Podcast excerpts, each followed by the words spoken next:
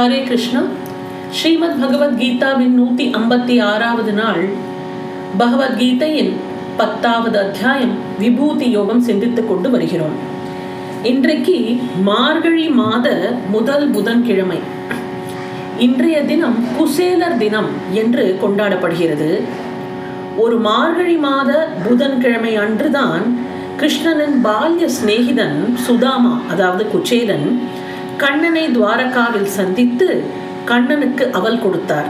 குருவாயூர் கோவிலில் மட்டுமே இந்த ஐதீகம் இன்னும் பின்பற்றப்படுகிறது. இது ஒரு சின்ன குறிப்பு உங்க எல்லாருக்கும் சொல்லி வைக்கலாம் என்று தோணித்து. இன்றைய தினம் பூஜை செய்யும் போது பகவானுக்கு வெறும் அவலும் வெல்லமும் வைத்து முடிந்தால் கூட ஒரு வெண்ணையும் வைத்து நைவேத்தியம் செய்யவும் அதுக்கப்புறம் முடிந்தால் பாகவதத்தில் குசேல சரித்திரத்தை படிக்கவும். பகவானுக்கு ரொம்ப பிரீத்தியான ஒரு சிநேகிதன் தான் இந்த சுதாமா. இவரை பற்றி நம்ம முன்னாடியே ஒரு சில தொகுப்புல நம்ம பேசியிருக்கிறோம். ஆக இப்போ நம்ம இன்றைய கீதா செஷனுக்குள்ள போகும். நேற்றைய தினம் நாம் என்ன பார்த்தோம் என்றால் பகவான் என்ன சொன்னார்? தீய விஷ நாகத்தில் அனந்தன் நானே தினம் நீரில் வாழ்வோரில் வருணன் நானே. மாய நிலை பித்திருக்களில் அரியமான் நானே. மனத்திலை நிறுத்துவதில் யமனும் நானே. அரக்கர்களில் என் பேர் பிரகலாதன். அன்றாடம் இயக்குவதில் காலமே நான். இரக்கமில்லா விலங்குகளில் சிங்கம் நானே. இளங்கழுத்து பறவைகளில் கருடன் நானே. சுரக்கவரும் தூய்மையிலே காற்றும் நானே. தோள் படைக்கோள் வீரர்களில் ராமன் நானே பறக்க வரும் மீன்களிலே சுறாவும் நானே பாய்ந்து வரும் ஆறுகளில் கங்கை நானே என்று சொல்லி நேற்றைய செஷனை நாம் முடித்தோம் இன்றைக்கு முப்பத்தி மூன்றாவது ஸ்லோகத்தில் இருந்து பார்ப்போம் அக்ஷராணாம் அகாரஹ அஸ்மி द्वन्द्वः सामासिकस्य च अहम् एव अक्षयः कालः धाता अहं विश्वतः मुखः அக்ஷராணாம் அப்படின்னா அக்ஷரங்களுக்குள் அகாரக அகாரமாக அஸ்மி இருக்கிறேன் சாமாசிகஸ்ய அப்படின்னா சமாசங்களுள் அதாவது கூட்டு சொற்களுக்குள் துவந்தகச்ச துவந்த சமாசமாகவும் அகம் ஏவ நானே அக்ஷயக காலக முடிவில்லாத காலமாக இருக்கிறேன். அகம் நான் விஸ்வதோ முகக அப்படின்னா எங்கும் முகமுள்ளவனாகிய தாத்தா கர்ம பலனை வகுத்து அளிப்பவனாக இருக்கிறேன். அதாவது இந்த ஸ்லோகத்துக்கு என்ன பொருள் என்றால் எழுத்துக்களுள் நான் அகாரம் கூட்டு சொற்களுக்குள் இரு சொற்கூட்டு. ஓயாத காலம் நானே எங்கும் பறந்திருந்து வினை பயனை வழங்குபவன் நானே. அதாவது நாத பிரம்மமே இந்த அகரமாக துவங்குகிறது. ஆன்னு நம்ம சொல்றோம் இல்லையா? அதான் அகாரம். பிறகு அது வெவ்வேறு விதங்களாக பரிமணிப்பது மற்ற எழுத்துகள் ஆகினது. அதனால்தான் அவன் அகர முதல எழுத்தெல்லாம் ஆதி பகவான் முதற்றே உலகு அப்படின்னு வள்ளுவர் வாக்கு இருக்கு இல்லையா? அகர முதல அகரங்கிறது தான் ஃபஸ்ட்டு எல்லா பாஷைகள்லையும் முதல் சொல் ஆவாக இருக்கும். ஆ அகரம் அதுதான். இப்போ இங்கிலீஷில் கூட பார்த்தீங்கன்னா அந்த ஆலேருந்து தான் ஏ அப்படின்னு வந்து ஏலேருந்து நம்ம ஆரம்பிக்கிறோம். ஆங்கிற வார்த்தை தான் முதல்ல அதுதான் அகரம். அதே மாதிரி சம்ஸ்கிருதத்தில் வந்து இந்த சொற்கள் கூட்டு சொற்களாக அமைவதற்கு ஒரு சில முறைகள் இருக்கின்றன. அவைகளுக்குள் இரண்டு சொற்கள் சேர்ந்து கூட்டு சொல் ஆன பிறகு இரண்டும் சம அந்தஸ்து வகிப்பது எதுவோ? அதுதான் துவந்த்வ சமாசம் அப்படின்னு அதுக்கு பேர். அதான் இரு சொல் கட்டு. ரெண்டு சொற்கள் இணைக்கப்படுகின்றன. அதுல ரெண்டு சொற்களுக்கும் சம அந்தஸ்து இருக்கிறது. ஃபார் எக்ஸாம்பிள் இப்போ ராமகிருஷ்ணன் ராம பிளஸ் கிருஷ்ணன் ராமகிருஷ்ணன்.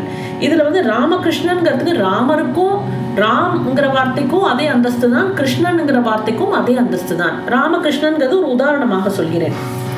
அந்த மாதிரி ஒரு க்ஷணம் ஒரு மணி ஒரு நாள் ஒரு கற்பம் என்று பார்க்கும் இடத்து காலத்தில் உற்பத்திக்கும் நாசமும் உண்டு. அதாவது எப்படி வந்து ஒரு டயத்துப்படிதானே எல்லாமே நடக்கிறது. ஆனால் அதற்கு முன்னும் பின்பும் அதை அளந்து கொண்டு போனால் காலம் அகண்டாகாரத்தில் விரிந்து ஓடும். இப்போ வந்து ஒரு சமயத்தில் ஒரு ஈவெண்ட் நடக்கிறது. அது அந்த ஈவெண்ட் அந்த சம் அந்த நொடி நடக்கிறதுன்னு வச்சுப்போம் அந்த நொடிக்கு முன்னாடி பின்னாடி இருக்கிற டைமத்தை நம்ம மெஷர் பண்ணணும்னா அது போயிட்டே இருக்கும் இல்லையா? ஸோ ஆக அது வந்து அகண்டாகாரமாக விரிந்து ஓடுகிறது. ஆக அது அழிவற்றதாகிறது. நெவர் எண்டிங் இது இந்த ஈவெண்ட்டுக்கு முன்னாடி இருக்கிற டைமும் நெவர் எண்டிங் பின்னாடி இருக்கிற டைமும் நெவர் எண்டிங்காக போகிறது ஆகையால் சர்வேஸ்வரனே மகாகாலன் எனப்படுகிறான். அவன் ஒருவனே பல்கோடி உருவங்களாக பரிமணித்து ஒவ்வொரு வடிவத்தின் மூலம் ஒருவித கர்ம பலனை அனுபவித்தும் வருகிறான். அவன் எங்கும் நிறைந்திருந்து எண்ணறிய முகங்களை உடை தெரிந்து வினை பயனை வழங்கி வருதல் இயற்கையில் நாம் யாண்டும் காணும் காட்சியாகும் அல்லவா? அதாவது எல்லா விதமான ஜீவராசிகளும் அதன் கர்ம பயனை அனுபவிக்கிறது. அந்த கர்ம பயனை வகுத்து கொடுப்பது யாரோட வேலை என்றால் இந்த சர்வேஸ்வரனோட வேலை. இதுதான் என்னோட பணி என்று பகவான் சொல்கிறார். அடுத்தது முப்பத்தி நான்காவது ஸ்லோகம்.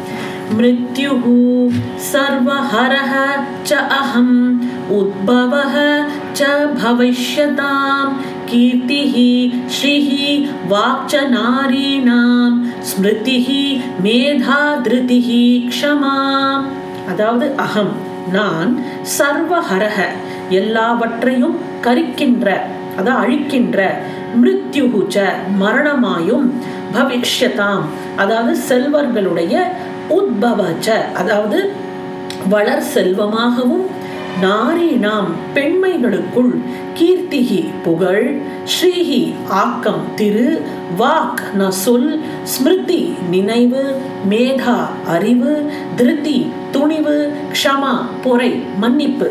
இதுவாக நான் இருக்கிறேன் அப்படின்னு சொல்றார். அதாவது அனைத்தையும் அழிக்கும் மரணம் நான் செல்வர்களின் வளர் செல்வம் நான்.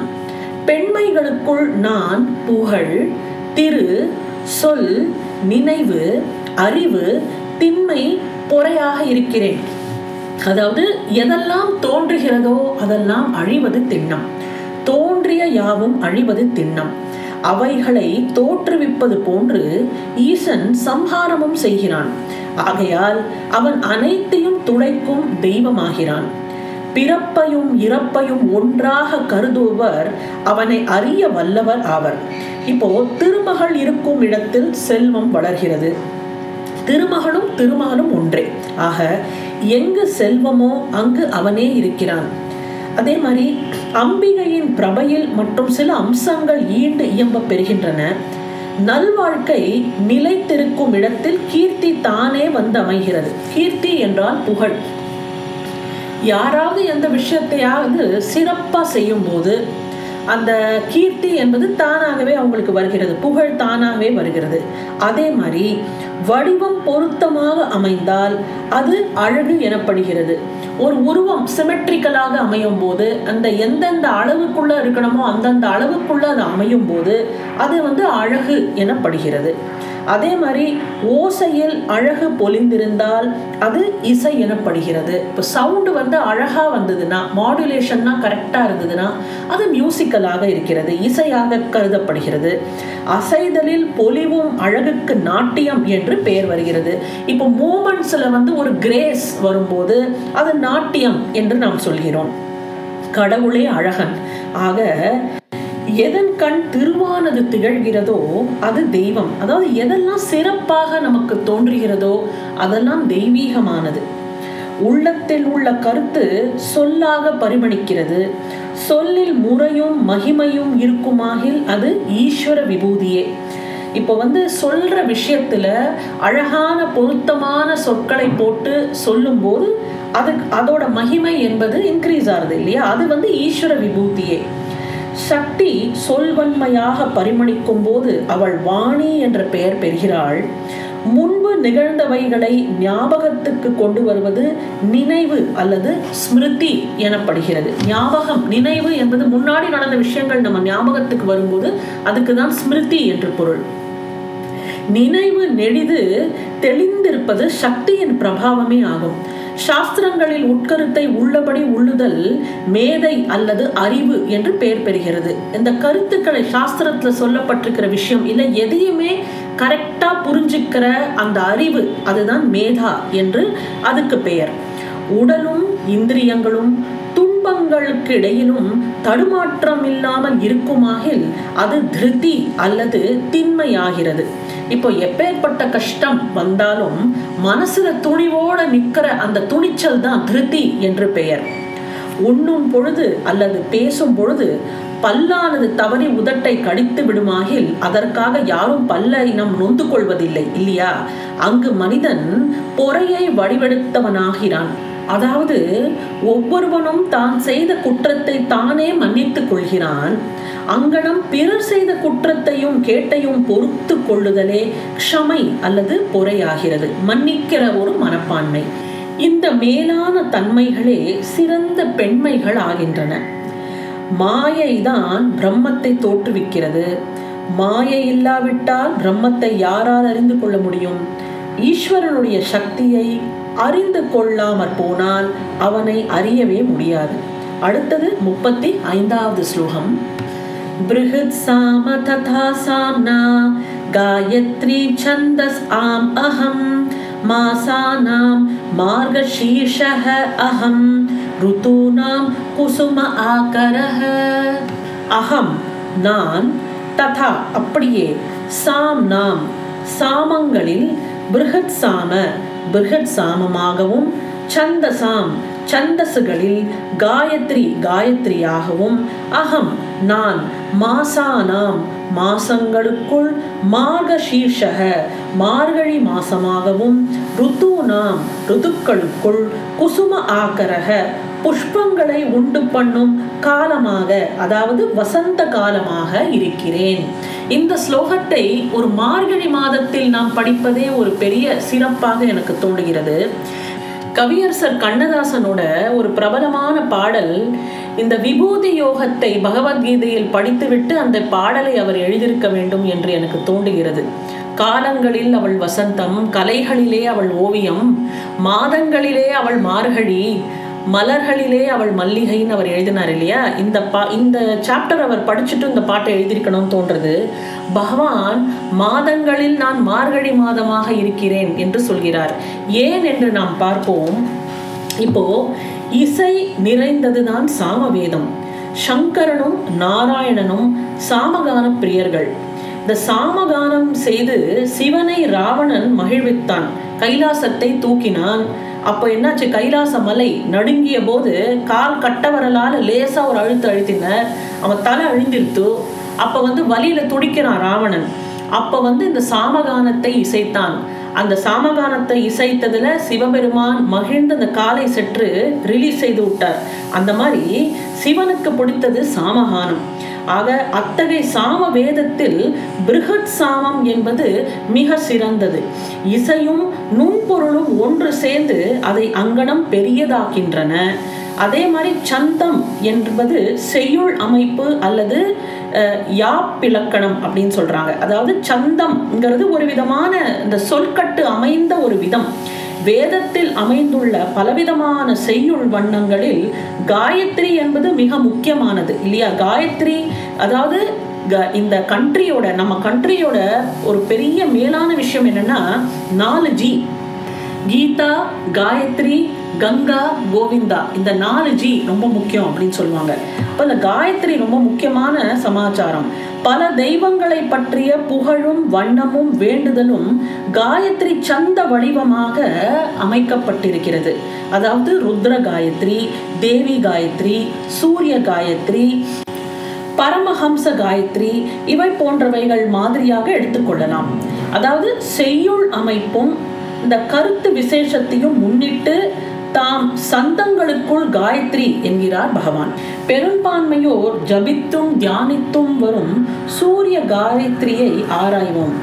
ஓம் தத் சவித்து வரேண்யம் பர்கோ தேவஸ்ய தீமகி தியோ யோ நக பிரச்சோதயாத். இதான் அந்த ஸ்லோகம். அதாவது யஹ யார் நக நம்முடைய தியக அறிவை பிரச்சோதயா தூண்டுகிறாரோ தத் அந்த தேவஸ்ய சுடருடைய சவிதுகு கடவுளின் வரேண்யம் மேலான பர்க ஒளியை தீமகி தியானிப்போமாக. இதுதான் அந்த ஸ்லோகத்தோட அர்த்தம். இந்த காயத்ரி நம்ம சொல்றோம் இல்லையா? அதோட அர்த்தம் இதுதான். அதாவது யார் நம் அறிவை தூண்டுகிறாரோ அந்த சுடர் கடவுளின் மேலான ஒளியை தியானிப்போமாக. இதுதான் அந்த ஸ்லோகத்தோட பொருள். இப்போ நம் நாடெங்கும் நாள்தோறும் பல்லாயிரக்கணக்கான மக்கள் இந்த காயத்ரியை ஓதவும் ஜபம் செய்யவும் தியானிக்கவும் செய்கின்றனர். அடுத்தது மாதங்களில் ஸ்ரீ கிருஷ்ண பகவான் மார்கழியாக இருக்கிறேன் என்று ஏன் சொல்கிறார் என்று பார்ப்போம். மார்கழி மாதத்திற்கு வந்து ஒரு மகிமை உண்டு. என்ன? சூரியோதத்துக்கு சற்று முன்புள்ள நேரம்தான் பிரம்ம முகூர்த்தம் எனப்படுகிறது. இப்ப ஆத்ம சாதனத்துக்கு அது ஒரு சிறந்த வேலையாகும் மனிதர்களுடைய ஒரு வருஷம் தேவர்களுக்கு ஒரு நாள் ஆகிறது அப்போ தை மாதமாகிய உத்தராயண புண்ணிய காரியம் அவர்களுக்கு சூரியோதயம். அதிலிருந்து உத்தராயணம் ஆறு மாதம் அவர்களுக்கு பகல். ஆடியிலிருந்து மார்கழி வரையில் தக்ஷணாயணம் அவர்களுக்கு இரவு. அதில் இந்த மார்கழி மாதம் விடியற்காலம் தேவர்களது நாளில் பிரம்ம முகூர்த்தம் ஆகிறது அப்பொழுது செய்யும் தேவ ஆராதனை வந்தனை வழிபாடு முதலியன மனதை நன்கு பண்படுத்த வல்லவைகளாம். இங்கனம் மார்கழி மாதம் புலனடக்கம் கடவுள் வழிபாடு ஆகியவைகளோடு முழுவதும் இணைக்கப்பட்டிருக்கிறபடியால் மாதங்களுள் நான் மார்கழி மாதமாக இருக்கிறேன் என்று பகவான் சொல்கிறார். அதே மாதிரி ஹேம ருத்து அல்லது பனிக்காலத்தில் மரங்கள் எல்லாம் பட்டு போயிருக்கின்றன. வசந்த ருத்துவில் அவைகள் திரும்பவும் தளிர்த்து புத்துயிர் பெறுகின்றன. அச்சேதனம் போன்று இருக்கும் ஸ்தாவரம் ஜங்கமம் ஆகியவைகள் வசந்த ருத்துவில் சேத்தனம் பெறுகின்றன. அதாவது லைஃப்லெஸ்ஸா தோன்றது. இந்த வசந்த ருத்துவில் புத்துயிர் பெருகும்போது லைஃபோட திரும்பி லைஃப் ஃபார்ம் ஆகிற மாதிரி இருக்கு இல்லையா? அந்த இளவினர் காலம் மனிதனிடத்திலையும் புதியதொரு சக்தியையும் ஊக்கத்தையும் உண்டு பண்ணுகிறது ஆதலால் இறைவன் தம்மை பருவங்களுக்குள் இளவினிர் காலம் அதாவது வசந்த காலம் என்கிறார் அடுத்தது முப்பத்தி ஆறாவது ஸ்லோகம் தியூதம் சலயதாமஸ்மி தேஜः तेजस्विनामहं जयः अस्मि விவசாயः अस्मि சத்வம் சத்வவதாமகம் அதாவது அகம் நான் சலயதாம் வஞ்சர்களுடைய தியூதம் சூதாட்டமாகவும் தேஜஸ்வினாம் தேஜஸ்விகளுடைய தேஜஸ் தேஜஸாகவும் அஸ்மி இருக்கிறேன். அகம் நான் ஜெயக வெற்றியாக அஸ்மி இருக்கிறேன். விவசாயக அதாவது முயற்சியாகவும் சத்வதாம் சாத்வீகர்களுடைய சத்வம் சத்வ குணமாகவும் அஸ்மி இருக்கிறேன். அதாவது வஞ்சகர்களுடைய சூதாட்டம் நான். தேஜஸ்விகளுடைய தேஜஸ் நான். வெற்றியாகவும் முயற்சியாகவும் சாத்வீகர்களுடைய சத்வ குணமாகவும் நான் இருக்கிறேன். தான் இந்த ஸ்லோகத்தோட பொருள். நான் வஞ்சகர்களுள் அவர்களது சூதாட்டமாகவும் திறமை படைத்தவர்களுடைய திறமையாகவும் இருக்கிறேன். நான் வெற்றி கொள்பவரது வெற்றியாக இருக்கிறேன். தீர்மானம் செய்யும் சக்தி உள்ளவர்களின் தீர்மானமாகவும் சத்துவ குணம் படைத்தவர்களின் சத்துவ குணமாகவும் இருக்கிறேன். ஏன் பகவான் நான் சூதாட்டமாக இருக்கிறேன் என்று சொல்ல வேண்டும்? சூதாட்டம் என்பது ஒருத்தரை ஏமாத்துற விஷயம் இல்லையா? அது எப்படி பகவான் நான் சூதாட்டமாக இருக்கிறேன் என்று சொல்கிறார் அப்படிங்கிற சந்தேகம் வரும் இல்லையா? அதற்கு பொருளை பார்ப்போம். பிறரை ஏமாற்றுவது யாருக்கும் பொருந்தாத காரியம். திருடுவது பொய்ப்பத்திரம் தயாரிப்பது விலையை மிகைப்பட உயர்த்தி சொல்வது போலி பொருட்களை நல்ல பொருள் என்று சொல்லி விற்பது இவை யாருமே இதெல்லாம் தான் வஞ்சகமாகும். சூதாட்டத்தை அத்தகைய ஏமாற்றங்களோடு சேர்க்கலாம். ஆனால் ஒவ்வொரு அரசாங்கமும் சில சூதாட்டங்களை சட்டப்பூர்வமாக அங்கீகரிக்கிறது. இப்போ குதிரை சவாரியின் மீது பந்தயம் கூறுவது சிலருக்கு உடன்பாடு. சூதாட்டமாக சீட்டாடுவது மற்றொரு சாராருக்கு சம்மதமானது. பாண்டவர்களுக்கும் கௌரவர்களுக்கும் இடையில் நடந்த சூதாட்டமும் சட்டபூர்வமாக அங்கீகரிக்கப்பட்டது. அதற்கு என்ன ஒரு காரணம் என்றால் வெளிப்படையாக மற்ற வஞ்சகங்களை செய்ய முடியாது. சூதாடுவது மட்டும் ஒன்றும் பெரிய சபை நடுவே வெளிப்படையாக செய்யப்படுகிறது. இப்போ வெளிநாடுகள்லாம் இந்த சூதாட்டத்துக்கு ஒரு ஊரே அமைச்சு வச்சிருக்காங்க இல்லையா? ஆதலால் வரும் லாப நஷ்டங்களும் சுகதுக்கங்களும் மக்கள் இது கட்டுப்பட்டவர்கள் ஆகின்றார்கள். இதுல வர லாப நஷ்டங்களுக்கு இவங்க கட்டுப்பட்டு ஒத்துண்டு தான் அந்த விளையாட்டை விளையாடுகிறார்கள். வஞ்சக செயல்கள் யாவுமே கேடுடையவைகள்தான். அவைகளுக்குள் சூதாட்டம் ஒன்று மட்டும் ஓரளவு விதிக்கு உட்பட்டதாய் இருக்கிறது அதற்கு அறிவு திறமை வேண்டும். அறிவு தெய்வத்திடம் இருந்துதான் வருகிறது. பொய்ப்பத்திரம் தயாரிப்பவர்களுக்கு தீப வெளிச்சம் பயன்படுவது போல சூதாடுபவர்களுடைய அறிவு திறனும் தெய்வத்தில் இருந்துதான் வருகிறது. ஆதலால் வஞ்சகர்களுக்குள் நாம் சூதாட்டமாக இருப்பதாக பகவான் சொல்கிறார். அதனால் சூதாட்டம் ஆதரிக்கப்படுகிறது என்று பொருள்படுத்தல் ஆகாது. அதை நாம் ஞாபகத்தில் வச்சுக்கணும். தேஜஸ் என்பது ஒளி என்று பொருள்படுகிறது. ஆரோக்கியம் இந்திரிய நிகிரகம் பிரம்மச்சரியம். முதலியவைகளிலிருந்து உண்டாகும் பொலிவும் மன தெளிவும் செயலாற்றும் வன்மையும் சேர்ந்ததுதான் தேஜஸ் ஆகின்றன கீழ்மையை அகற்றி மேன்மையை நிலைநாட்டுதல் என்பது வெற்றியாகும். அது அரசர்கள் ஆச்சாரிய புருஷர்கள் மதஸ்தாபகர்கள் ஆகிய இவர்களுடைய செயலாம். பண்பும் பயனுடைய தொழிலை தாராள மனதுடன் புரிதல்தான் விவசாயமாகும். முயற்சி திருவினையாக்கும். முயற்சியே மனிதனை ஈஸ்வர முன்னிலைக்கு எடுத்து செல்ல வல்லது. அதனால்தான் முயற்சியை நாம் விடவே கூடாது. ஏதோ முடியறதோ முடியலோ அந்த முயற்சியில் நாம் ஈடுபட்டு கொண்டே இருந்தோமானால் அந்த எக்ஸலன்ஸ் என்பது தானே வந்துவிடும். என் அனுபவத்தை ஒரு உதாரணமாக கூற வேண்டும் என்றால் எனக்கு வந்து என்னோட மதர் டங் தமிழா இருந்தாலும் எனக்கு தமிழ் படிக்க வராது. தமிழ் இன்னும் எழுத வராது. தமிழ் படிக்க முடியாத நான் மொள்ள எழுத்து கூட்டி கூட்டி தான் படிக்க ஆரம்பித்தேன். இப்போ ஓரளவு எனக்கு படிக்க முடிகிறது. எதோ தப்போ தவறோ முதல்ல அந்த முயற்சியில ஈடுபட்டுட்டே இருந்ததுனாலையும் என்னவோ இப்போ ஓரளவு என்னால் தப்பும் தவறும் இல்லாமல் படிக்க முடிகிறது. ஆக முயற்சி வந்து ரொம்ப முக்கியம். மூன்று குணங்களும் பிரகிருதி சொரூபம் எனினும் அவைகளுக்குள் சத்துவ குணம் சாதனைகளை இறைவனது சந்நிதிக்கு அழைத்து செல்ல வல்லது. அதனாலதான் மூன்று குணங்களில் நான் சத்துவ குணமாக இருக்கிறேன் என்று பகவான் சொல்கிறார். இனி நாளை முப்பத்தி ஏழாவது ஸ்லோகத்தில் இருந்து நாம் பார்ப்போம். பகவத்கீதையின் நூத்தி ஐம்பத்தி ஏழாவது நாளான நாளை உங்களை சந்திக்கின்றேன். நன்றி வணக்கம்.